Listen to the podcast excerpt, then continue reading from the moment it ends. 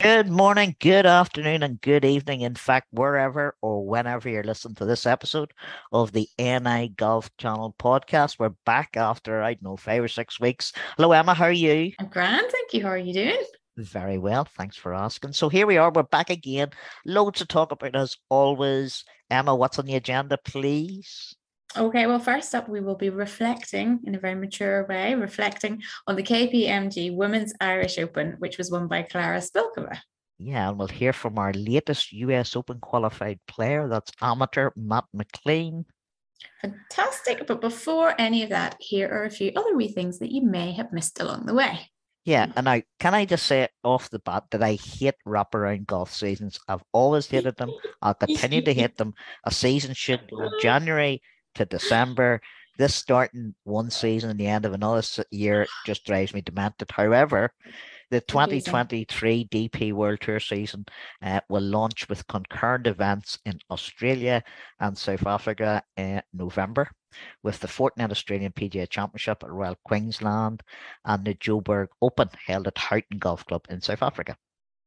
Yeah, do you remember when it turned when they changed the schedule and they had the DP World Championship, and everyone was like, "Yes, it's gonna go until the." Oh no, it didn't. Anyway, uh, Irish American Partnership Ambassador Leona Maguire announced the award of twenty thousand dollars in grants to four local primary schools to coincide with her her participation with the KM KPMG Women's Irish Open. Apologies. Uh, in addition to the four schools announced today, 75 schools across the island of Ireland have seen $290,000 in funding as part of the partnership's 2022 grants under the initiative, which is fantastic. That sounds like a lot of money. It's a lot, of, it's a lot of dough, yeah. Mm-hmm. So Lough Erne's uh, Resorts Faldo Championship course will be thrust into the spotlight apparently next month that's all. Mm-hmm. October when the PGA Euro Pro Tour Championship finale takes place from the 19th to 21st October. Uh, the event is open to the general public, so it's free of charge. There are no tickets mm-hmm. required. Mm-hmm. Uh, you will have highlights in Sky Sports, and there should be plenty of home interest with the likes of Stuart Graham and uh, Dermot McElroy all vying for one of the, the five Challenge Tour cards on offer. However, Emma, as we were just mm. talking about briefly, this is the end of the Challenge Tour, the, not the Challenge Tour, of the Euro Pro Tour. They've announced, yeah. just announced today, uh, we're talking on September the 28th, that uh, after 20 years, the Euro Pro Tour is wrapping up. There will be no more, which is a real okay. shame. Maybe it's a sign of the times okay. financially, but like this is this tour has been a proving ground for a lot of players.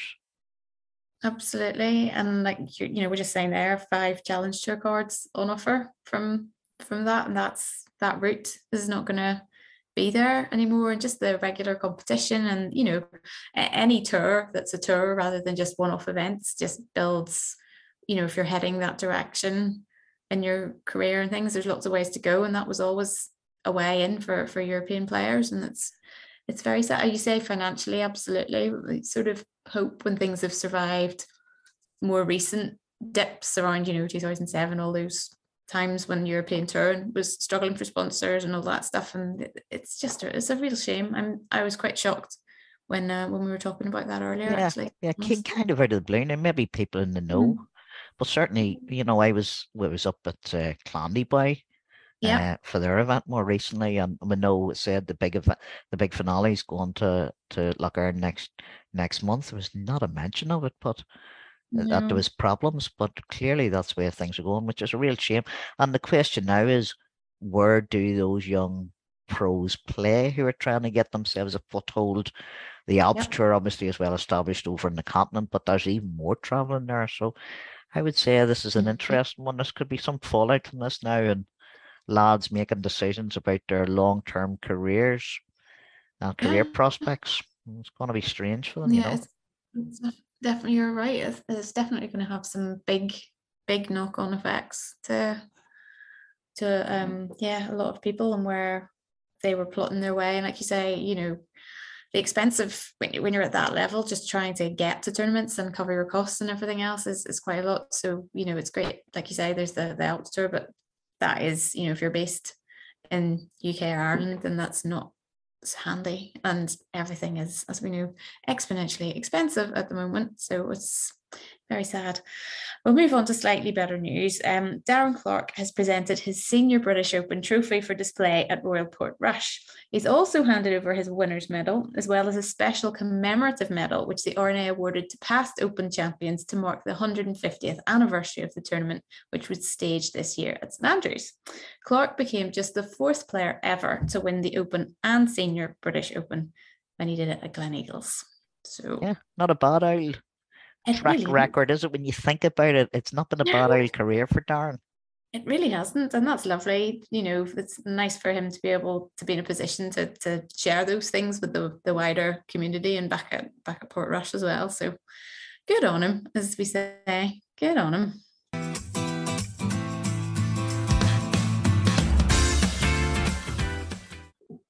Okay, so let's get into the KPMG Women's Open at Dromoland Castle, which was won by Czech star Klara Spilkova after a playoff.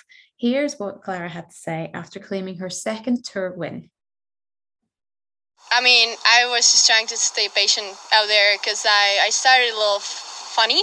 So so I, I but I just really believed in myself somehow and I were just kept saying myself that it's there for me it's there for me. It's been a while and of course I've been playing really good recently. So I just somehow I believed or I was trying to convince myself that um, I can win today. Yeah. I mean you've been so positive all week. You said to me just the other day I'm a, I'm a great putter you know, it's not often yeah. players say something like that, and but they go out there and back it up. So yeah. your self belief was that strong out there. Yeah. Well, I, I have to admit that yesterday I was a, a bit struggle on eight and nine. I, I made some bad swings and, and, and I kind of struggled yesterday throughout the, the back nine too. I saved a lot of putts out there. So so and but today it was totally different approach and I felt much calmer. Even even though I mean of course I was a little nervous, but I just felt uh, much more uh, grounded. Yeah. Now, there was upwards of 24,000 people there over the course of the week, with approximately 10,000 people there on the Sunday, most of whom, we have to say, were hoping to see Leona Maguire win. However, slightly denied, but you couldn't say that she didn't give her all. Uh, here's what she had to say. She caught it a final round 68 to share fourth place. My very best shot today, especially on the back nine, and um, was just a little bit too far back after Friday. Um, but if you'd have told me I'd have finished 13 under Friday night, I would have taken it. So, um, yeah, there's been some great golf played. I think the Irish fans had a lot to cheer about this week. They've come out in their droves. I think the first Irish Open in 10 years has been a, a roaring success. It's been a great success, great golf from you. Obviously, you brought the crowds out, but the crowds have enjoyed good golf all round, and it's set up to be a very exciting finish. Were you aware how close you were coming down the stretch? No, I mean I knew I had to make birdies, so that was that was the only plan. I wasn't really looking at leaderboards and stuff like that. I knew I had a lot of ground to catch up, so just trying to. I was personally thought 16 under today going out was the was the number to get to, um, and was trying to get to there. Yeah, I mean.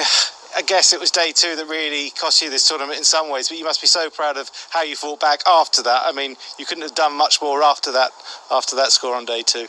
Yeah, absolutely. It would have been easy to give up Friday night, but came out fighting Saturday and, and get myself a chance today, which which is all I could ask for. And um, yeah, frontline hasn't been my friend this week. Hopefully next year when I come back, uh, it'll be a little kinder to me. Well, did you catch any of it? I did. I did. There was um there was an awful lot of golf on at the same time. There it was. was um, it was a very busy weekend. Times flicking around trying to make sure you could find yeah. the right one and trying not to get sidetracked yeah. by one of the other ones. Um, but yes, yeah, I did. Um, I didn't see as much of it as I wanted, and as previously discussed on this very podcast, we both wanted to try and get there in person, and neither of us actually managed that, which is a not big, good. a big good. disappointment. Um, but it looked fabulous. It was. It was one of them where I think you're just proud, aren't you, when you when you look at it, and you know all players from across the world when they play golf in Ireland, they always say how great the crowds are, and not just the numbers, but the, the knowledge and the appreciation of the different shots. It's not just getting the hole and oh great, you sunk a massive putt. It's the understanding of the game and yeah. you know the, just the whole feel around it. And you just yeah, you're watching it going, I really wish I was there. Although obviously you can always see a wee bit better on TV what's going on. However, um, it it was it was great, wasn't it? It was. No, it was it was it was a cracking return for the tournament. crowds were excellent. The the noise on the Saturday when Leona was putting her run together, yeah. the roars when she shot that 65 oh. was fantastic. Mm-hmm. Talking about Leona, she obviously came in, she was struggling a wee bit with jet lag. Second mm. round was poor, dug herself back out again, and then got herself into hunt, which, you know, yeah. For so often in Irish Irish Opens, particularly the men's, you know, where leading players don't actually make any impact. So everything, this tournament really was on her shoulders. There was yeah. no, there was, you know, there's a number of amateurs played, but obviously there's no Olivia. She stepped away for for to help look after herself. And good luck to, to yeah. Olivia if, if she's listening. Olivia, all the best. Hopefully we'll see you back soon. And Stephanie, obviously she's still in America. She's got to try and retain her card. She couldn't really make the effort to, to come over as much as she'd like to. But so that that left it a lot riding on her on her shoulders. She did very well with all that extra tension and all that extra pressure to perform as well as she did. And certainly, you know, ten thousand people in the Sunday, and you know, most of them were there to see her. There's there's no way about it. It just shows you that she still is a major draw. She is up there with some of the most famous sports people in Ireland. Full stop. Um, yeah. So fair play to her. You know, she she took that on. Um, Absolutely. and she stood up and she she she put on a show for the fans, which is all you can ask. Now, the other thing that she was very quick to talk about was the scheduling. And of course, Anir, Always. Uh, there was a part of me, my heart sunk because yeah. we're forever talking about Irish Opens and scheduling. And yeah. we've had this conversation many a time about let's stop talking about the negatives of Irish Opens and let's yep. start talking about the positives and stop worrying about who's not there and start worrying about mm. who's going to be there. Um, mm. you know, who's there already, who's committed. So that conversation has started. I don't know what you think. I, I, my heart, as I said, my heart sunk a wee bit. I understand what you're talking about. Getting more players there, getting more of the top players there, enticing a few players from the LPGA. Mm. But yeah. you know, it was the first one out of the gate. I think th- there was always a lot riding on this event in particular because it's going to be there, isn't it, for the for the three years? But what what happens to years two and three if the first one you know, isn't a success. So from that point of view, fantastic. And I guess the way, one of the ways you want to build on that success is to get better, well, more familiar names in. So there's not, you know, Leona isn't the the major draw. And I suppose maybe it might end up being a co-sanctioned event or something, which is a way forward for a lot of LET events, isn't it? That that automatically changes the field and everything else. But like we've discussed before, the scheduling, particularly with the women's, is is so important because because of the costs involved. And you know, when the ISPS was on and Stephanie was over for that, wasn't she? That's you know around the same time as as the um the women's open and all the you know it, it tied into other things whereas you know she like we were saying she's trying to keep her card and all that so the scheduling even though it is yeah bang your head against wall time but it does have an impact. And particularly i think just the structure of the way the the ladies tour events work compared to even the men's that there's sort of an all singing all dancing circus that just arrives months in advance and sort of unfolds at an event for the for the men's tour. Um obviously the, the local course and has to be set up properly and and that they're all involved. That's not i mean i don't mean that it's a takeover and the local people aren't involved at all but there's a much it's the onus is very much and the responsibility and the funding is so much on the course itself and the people who run the course and them to get events organization and all that stuff. So you can almost see in the women's tour in particular that it you know they do need more input. They need to keep the momentum going. Kpmg is a brilliant sponsor to have on board. Leon is a big pull but to to keep it going so it's going to stay as part of the the um the schedule wherever it may sit that it's part of the schedule. It, it yeah. probably does need a little bit more to keep that going but particularly now i think i read something about how much more expensive you know but when they first said we'd love to host it and we're on board but with everything that's happened with the, the cost yeah, of living crisis, yeah, it suddenly the time they were actually putting it on, it suddenly cost them like twice, three times as much yeah. for everything from like a portaloo to a grandstand to so you know they they really do do need that consideration and careful planning even more than they do on um on the the DP World Tour. To be honest, yeah, but, well, that, that's a fair point. The, the, the you know the the infrastructure, the delivery of the of the event itself, um, shipping all the stuff around. Um, now they did they did bring in a local firm to do a lot of that.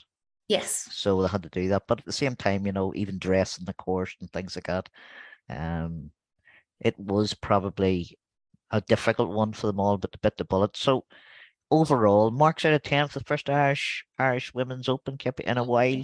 What would you give it? Nine, nine, eight out of ten, nine out of ten, seven out of ten, nine, nine, nine out of ten. You're you're going full out. I'm gonna say. I am. I just thought it was fab. I thought it was fantastic. I, am gonna. The, yeah, I, I, would go eight. I'm going eight. That, that's only based on the fact that Olivia and Stephanie weren't there. Yes. Who, yeah. who are our, our, our next leading professionals. But yeah, in terms of staging it and the reaction and the fans and the mm-hmm. coverage, which was pretty strong. Yeah. Well done to yeah. everybody. Well done everybody. Dromoland. Well done to everybody at the LET. Well done to Leona and Modest and Golf Ireland. Everybody. Pat in the backs. Mm. Another event that we give everybody a pat in the back. This is getting, we're far too nice. Far. You think? we thought, never thought we'd hear us say that about ourselves.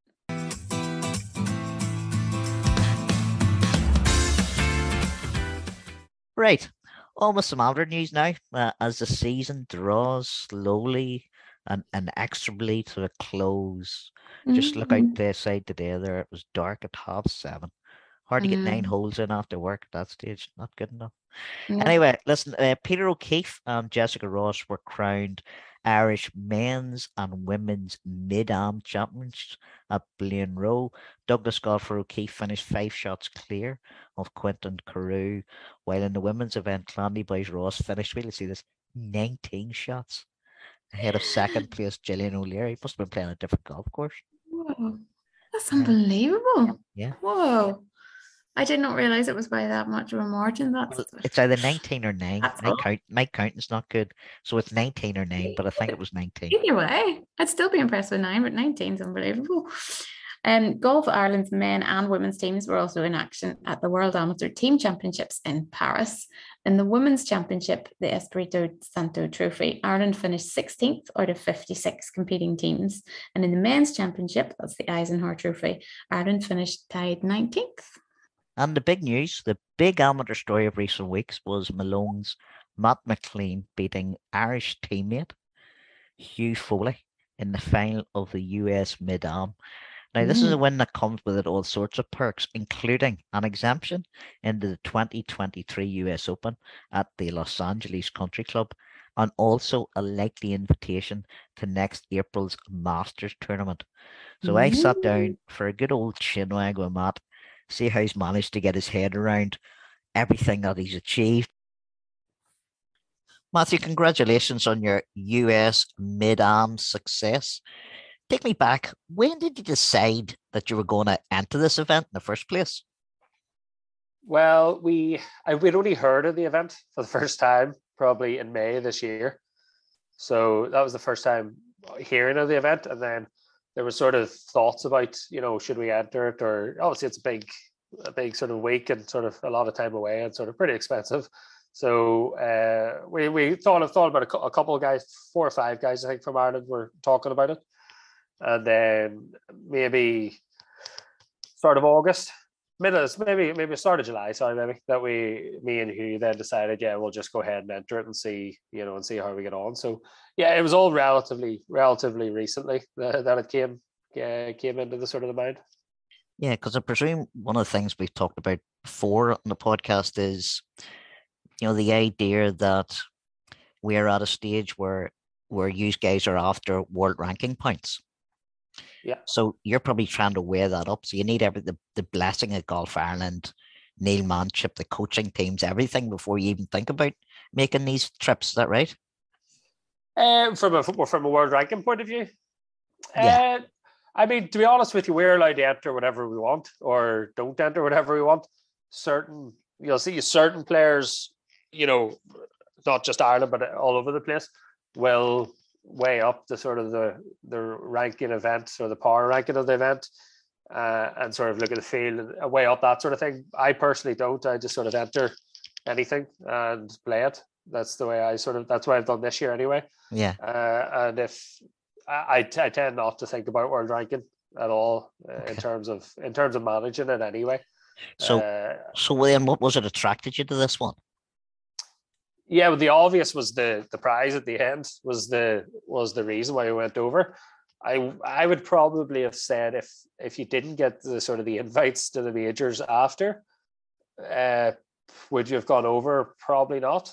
So that was probably the driving factor to go over. But then just when we were over there actually playing the event and seeing how yeah, you know, like how serious it was. It was, you know, it was it was run like it was run as good as the amateur back here. So it was it was a really sort of top USGA round event. So uh, that was that was the driving factor initially to go over. But after having played it and sort of the organization and you know how serious it's all taken, you know, it's I would definitely go back, you know, in the future at some point. So you went out, you and you went out. In terms of your form going out to Matt, you know, where was the game? What what what state were you at? Yeah, it was good. Um, if anything, I probably had my worst week all year, the week before in the the Eisenhower.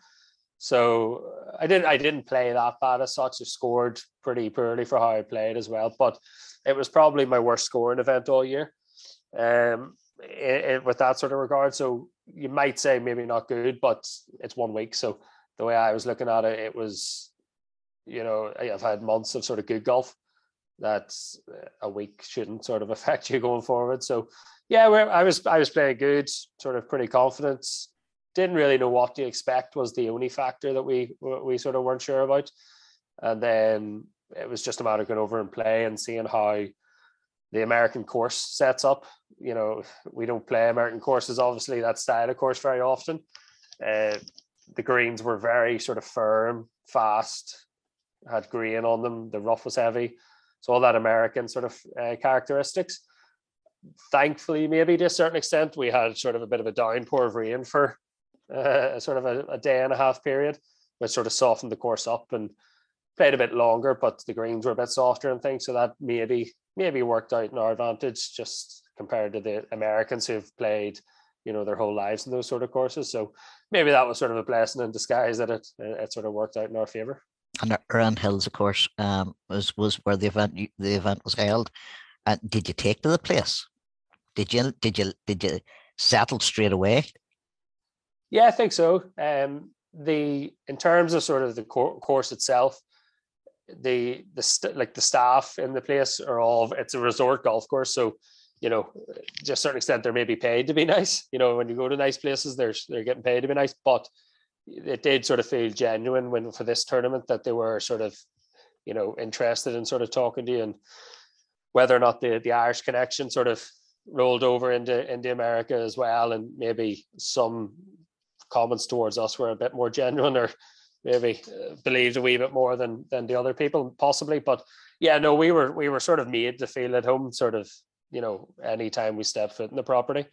And it was pretty cool seeing the shamrocks you know the shamrocks their logo. So it was it was an odd sort of experience. It almost felt like you were sort of sort of in ireland yeah. uh, at times with the support you were getting and shamrocks and all that sort of stuff. So um yeah no it was it was it was a pretty cool place to for the week and obviously, you and Hugh Foley ended up playing against each other, which is particularly strange when you think about it all. The fact that he's went there and the caliber of some of the players you were playing against. For the two years they end up playing against each other in the final was all a bit strange. These are good mates. Um, how did you manage to deal with that? Yeah, as I said, the, the odds of it happening are, are pretty sort of pretty high.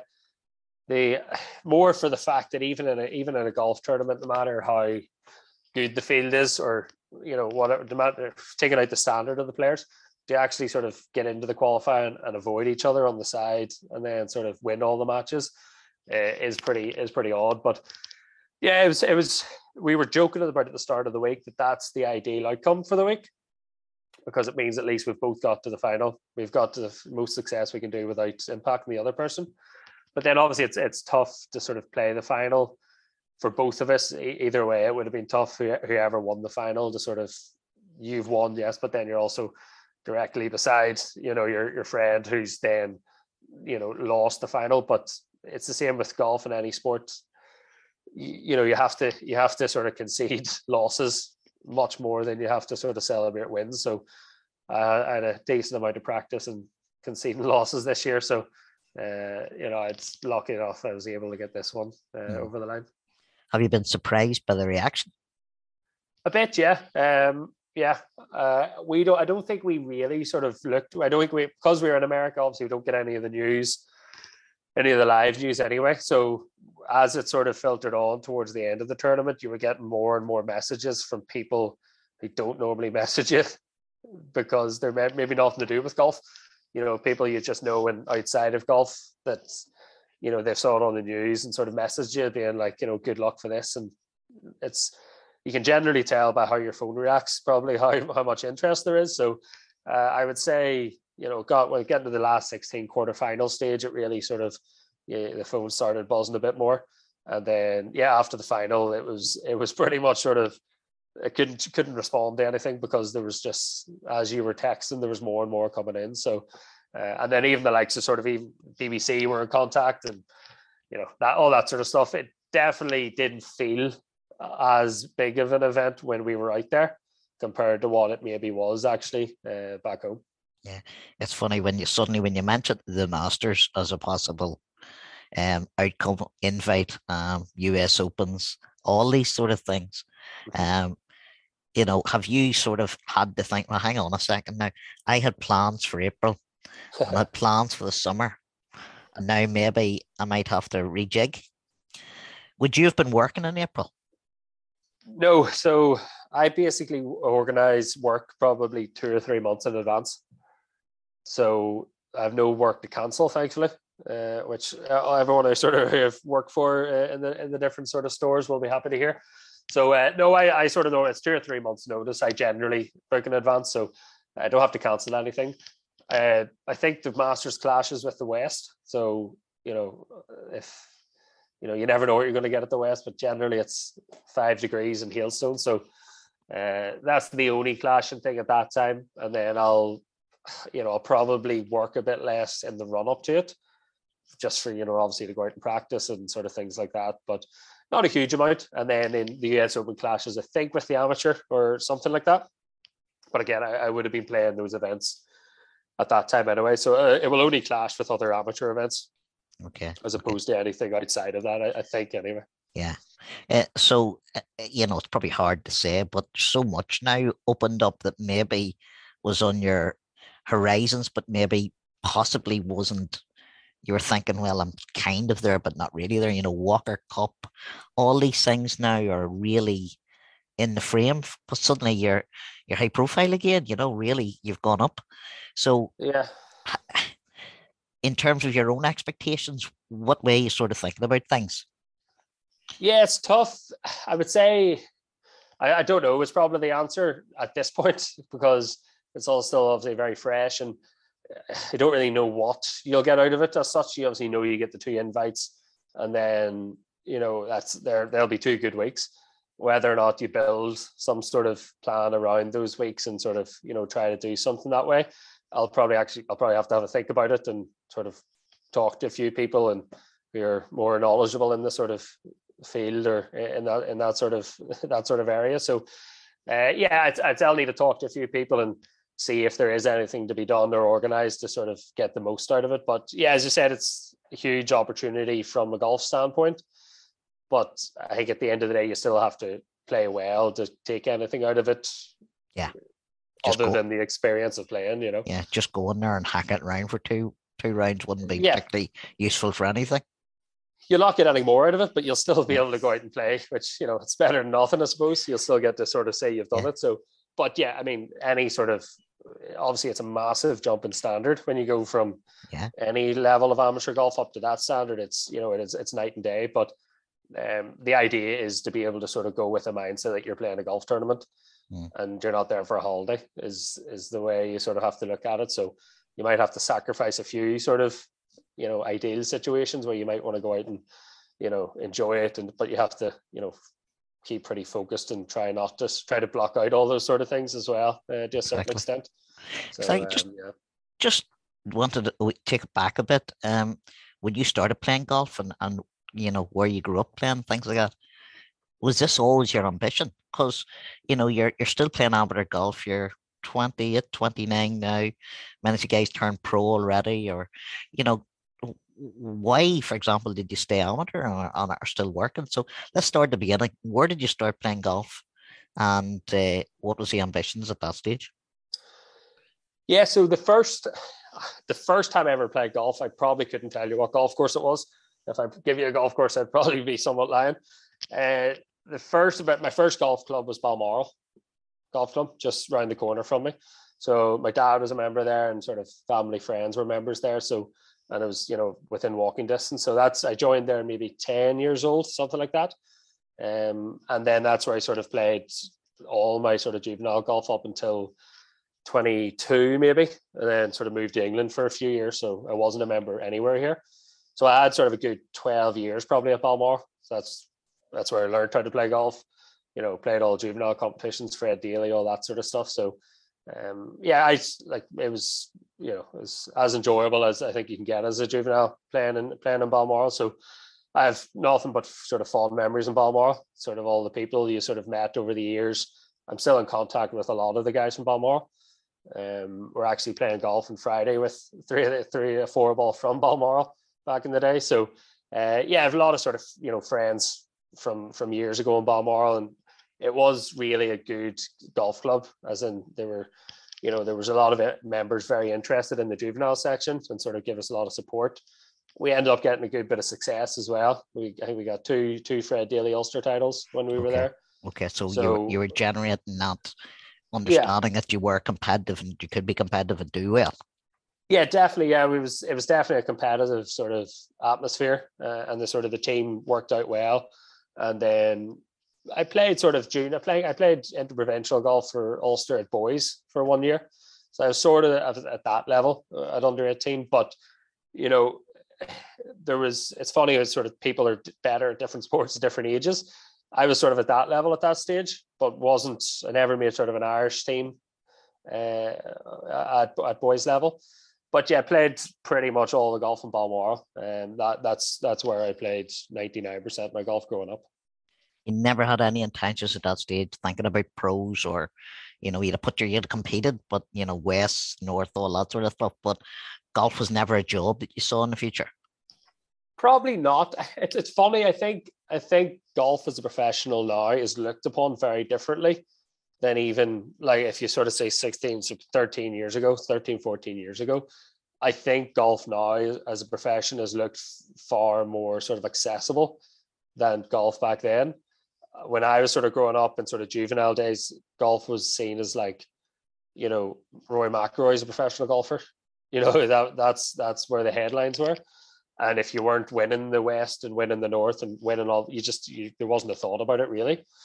To a certain extent, I probably wasn't. I probably I may have got a sort of an offer to a couple of universities in America, but it was never really at the forefront of the of the decision. So eh, I've probably professional golf seemed a sort of a long way away at that mm. stage, but you probably always have any sort of amateur golfer at mm. any age probably has that idea that they'd like to be a professional golfer. Mm. Whether or not the reality was there or not at that time, you know, it's probably not. Yeah. So you went you went to university, you did your you did your optometry mm-hmm. qualifications, so you're qualified op, op, optometrist. I can never yes. say that word. I know, I know. Um, and uh, you're you're working away in that field. So how have you found mixing work and and and top level golf? Because it's not easy. Although you know, I do think one other high profile optometrist that that managed to do it. Mm-hmm. Paula Grant managed to do it at the highest level as well. Yeah, so it's tough when you sort of say mixing work with golf to a certain extent. I think doesn't work. As in, I don't really mix golf with work. I sort of work over the winter and then play golf throughout the summer. So it's you've got it's, the perfect life, then. Not well, really. At, yeah, at the moment, people say that to me, but you know, it can't last forever. So uh, yeah, it, it's not necessarily mixing the two as such. It's more having two separate, you know, two separate times of the year. Really, is the way I sort of look at it. So, you know, you can mix mix a bit in there, but with in terms of when I was getting the qualification, I played a lot less golf. So, you know, there was probably 18 probably 18 or 19 until I was sort of 24, 25, really didn't play that much competitive golf. So there's a bit of a gap there that, you know, you always look at it that if you, if you did it the other way around and went straight into the golf side of things and did it full time, would you be in this position when you're 24, which is the sort of the norm, if you like. Um, so that's one way to look at it. But as I said, I decided to go, yeah, do the degree first and um, do it that way around, and then take take sort of three or four years out after I'd finished that. Yeah, see, well, I can't argue it's working for you. yeah, you know, it's so far, yeah. you know, it's one of those things of saying, well, how's it working out for you? Not bad, you know, playing the Masters next year, US yeah. Open, and whatever yeah, else comes along. I'll take it. I'll take it. I'll take it. Um, but in terms of when you're speaking to young people nowadays, would you advise that approach? Uh, I don't know. It's it's a tough one to sort of advise or not advise on. I think everyone's different in what they need to do at that stage. I think what I would advise is that you need to sort of see what your capability or what your ability is at that stage. So the likes of me, when I was 18, I as I said, I may have got an offer to go to America, may not have, but you know, I wasn't on an Irish panel. I was a good bit off sort of the standard you need to be to even be thinking about turning pro. So from that point of view, it made a bit more sense for me to sort of go and do the degree first and do it that way, and then you have that, and then give it a go after. Yeah. But the likes of the guys here, maybe you know, top ten in Ireland at under at under 18s level. I think nowadays because it's so competitive at that age, you you do it first. I think if you're going to give golf a go, you go and do it at that age. Uh, and if you get an offer to go to America when you're 18, you know, that's the way to do it, I think, for most people. But yeah, it, it depends what the situation is on the individual. But yeah. if you're if you're in the stage where you're good enough, I don't think there's any need to delay it by four or five years. No, fair um, enough. Yeah, um, I think I think the likes of yourself and Collie Campbell have both shown that you can do it. Um, and I always think it's a great thing that you have people who who have a real life outside of golf. I think it's it's a great thing. It, um, and it probably helps um, some of the Irish teams to have that bit of experience. As yourself, Peter O'Keeffe, Colin. You know, the age of the Irish teams actually not that young any longer because, as you said, the younger no. guys are are away. Yeah, as soon well, as they the get thing. the chance. Yeah, you'll get. I think the Irish sort of amateur golf structure set up a good bit different than a lot of the other countries where you know, I think in the France team, you basically don't make a national panel if you're over 21 or 22 because you come into the national panel to turn pro and then they have a like a churning system which is one way to do it. I don't think that's the way it should happen because i don't think you shouldn't use an amateur golfing system just to you know develop professionals. It should be a big part of it and that's what you know at the end goal you want that professional golfers coming from ireland but there still has to be an like an amateur golf setup as well, and that I would have thought has to be the priority, uh, which it is in Ireland. Which is so it's a good place to play. And finally, how much of an ambition is the Walker Cup now? Is that really firmly the, the next big agenda? Yeah, well, I said I said at the start of this year that um, I sort of thought, you know, if you're going to say a goal and sort of just sort of say it, I think there's sort of a lot of the times you keep stuff to yourself and don't say anything out loud. And so if, if you don't get it, then you haven't, no one knows that you weren't trying to get that. So I just sort of decided this year that I'd have that goal to sort of say, you know, I want to win a championship, make the St Andrews trophy team, uh, and sort of get top 100 in the world, in the, in the world rankings. So they managed to do all three this year, which was last, obviously, last last attempt there to get it. Got two of them. So yeah, there's that sort of aspect to sort of say out loud what you want to do at the start of last year, I sort of said as well to a few friends and everyone's like, yeah, Walker Cup is then the goal. Again, the start of this year, it wasn't out of the question, but it was definitely sort of, you know, there's a few people ahead of me in the queue for Walker Cup. So making a call to say you want to make a Walker Cup team is probably quite a big, big, big call to say. But yeah, I said that at the start of the year. So, you know, made that St Andrews team, which is the, the guts of the Walker Cup team. Um, and yeah, there's no sort of secret about it. I think if you ask any amateur, the Walker Cup is obviously the sort of be all and end all from from an Irish point of view in golf. So yeah, that would be the main goal, along obviously with the other goals of at least you know adding a championship uh, and as many as you can. You know, one is brilliant and very hard to do, but you know you want to just sort of win as many as you can and sort of play play the golf. But yeah, you know at the end of the season, that obviously the weekend St Andrews is is the main goal. Yeah, just uh, um, just quickly then uh, before that to go. Yeah. Um, Does the win get you an invite to the US Amateur as well? It does, yeah. So no, that's an interesting one. Yeah, yeah. So me and Hugh both get an invite to the US Amateur next year. So we will. I think I'm not 100 percent sure on this. I think I get an invite for the next three years uh, to the US Amateur, and Hugh gets an invite next year, or maybe the next two years. It's something like that. So you get a couple years invites to the US Amateur. So we'll, yeah, I think we'll we'll both definitely go over and play that. Yeah. Yeah. Um, next year, I think then the other Irish player would be Mark Power, still eligible, I think, uh, because of his Walker Cup in 2019. Yeah. So, Excellent. Um, yeah, so yeah, I'd say we'll both be good over to that uh, next year. That would be the plan anyway. It's kind of mad win one event and suddenly all these things pop up in your horizon. Maybe I hadn't yeah. thought about before. It's funny as you said that, like even playing a US amateur is almost unattainable. Like you have to be top 50 in the world which coming from Ireland, it's very hard to get the top 50. So, you know, even the US amateur three years ago was uh, like, you know, wasn't a chance sort of thing. So and now it even sort of you play it once where you might get sort of two or three invites is, is pretty cool. But again, getting your foot in the door is sort of quite good, but that's the sort of the tough part. But yeah, you obviously have to play up to that sort of standard. It's a couple steps up. So, you know, yeah. it's it's trying to sort of practice, get better and you know, hopefully, hopefully be somewhat competitive at them as well. You play a lot of winter golf. Do you put the clubs away, Matt? I pretty much put them away uh, from from now, really. Uh, sort of October time. There's no golf on, so we've got one tournament in uh, in November here. Me, Hugh Foley, and Caolan Rafferty got picked for the it's what we call the concession cup. So basically, it's the it's it's the like am version of the Walker Cup. So it's but it's America against Europe. So I it's a 10 man, 10 man team. Uh, it's mid and seniors, I think. It's a mixed event. So uh, it's on the 14th of November, maybe, uh, in Valderrama. So we've got awful we've got a week there. I know, I know. So I'll have to I'll have to break my sort of you know my winter break to sort of go out and play there. So yeah, but it'll be pretty quiet. Apart from that, it's pretty quiet up until January, and then the, the I think generally speaking, the first trip is sort of South Africa. Um, uh, at the end of January. Then I'll, I'll, take the clubs out a couple of weeks early and dust them off and do a bit of practice before I get out there. You know, but uh, yeah, pretty quiet, pretty quiet for the next three months apart from work. So brilliant, Matt. Listen, thanks very much for coming on the podcast. Yeah, no problem at all, Paul. Good to speak to you.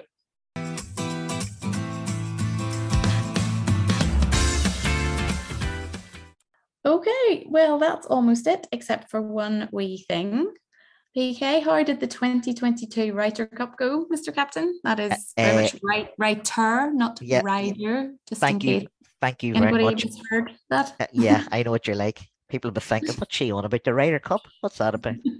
um, okay, the Ryder Cup. This this is this is for for regular listeners. The Ryder Cup. Me and Morris J, formerly of this parish, have played mm-hmm. on a lot of these where some of the southern journalists and the northern journalists get together for a two day match. It's all about promoting the brilliant golf product that we have up here. This year it was at uh, Dunmurry and Massereene. Uh, I found myself roped into being captain. Mm-hmm. I didn't go well. In in what sense? Well, I thought my leadership was quite outstanding, but still got beat. Right. Okay, but there was no mutiny or anything no. like. So far, like, I have been like you in a locker and ignore you. Or... There was an attempt to throw me under the bus at the end, but you know, a wee bit. Mm. You know, Phil Mickelson Phil Mickelson, Paul Watson. Watson type. Yeah, Ooh. there was a bit of that going on, you know. But I think I think Mickelson? oh, Morris? couldn't possibly comment. No, Morris J would Morris never. Mickelson? Morris J would never throw me under the bus. No, it, it was very good. It was tight to them. I thought it ended up six five, but uh, ah, yeah, we, it was two two after the first day after four balls, and then mm-hmm. unfortunately uh, we didn't get the job done in the singles on the second day at Massereene which was uh, but uh, great days, couple of days crack. Thanks to Tourism NI as always for uh, putting the whole thing together, and always also I suppose just from a, a personal point of view, over the years you've made a lot of good relationships and friendships and um, with people from the south and all the journalists there. So it's great to see them back up again. Like it hasn't happened for a couple of years because of COVID.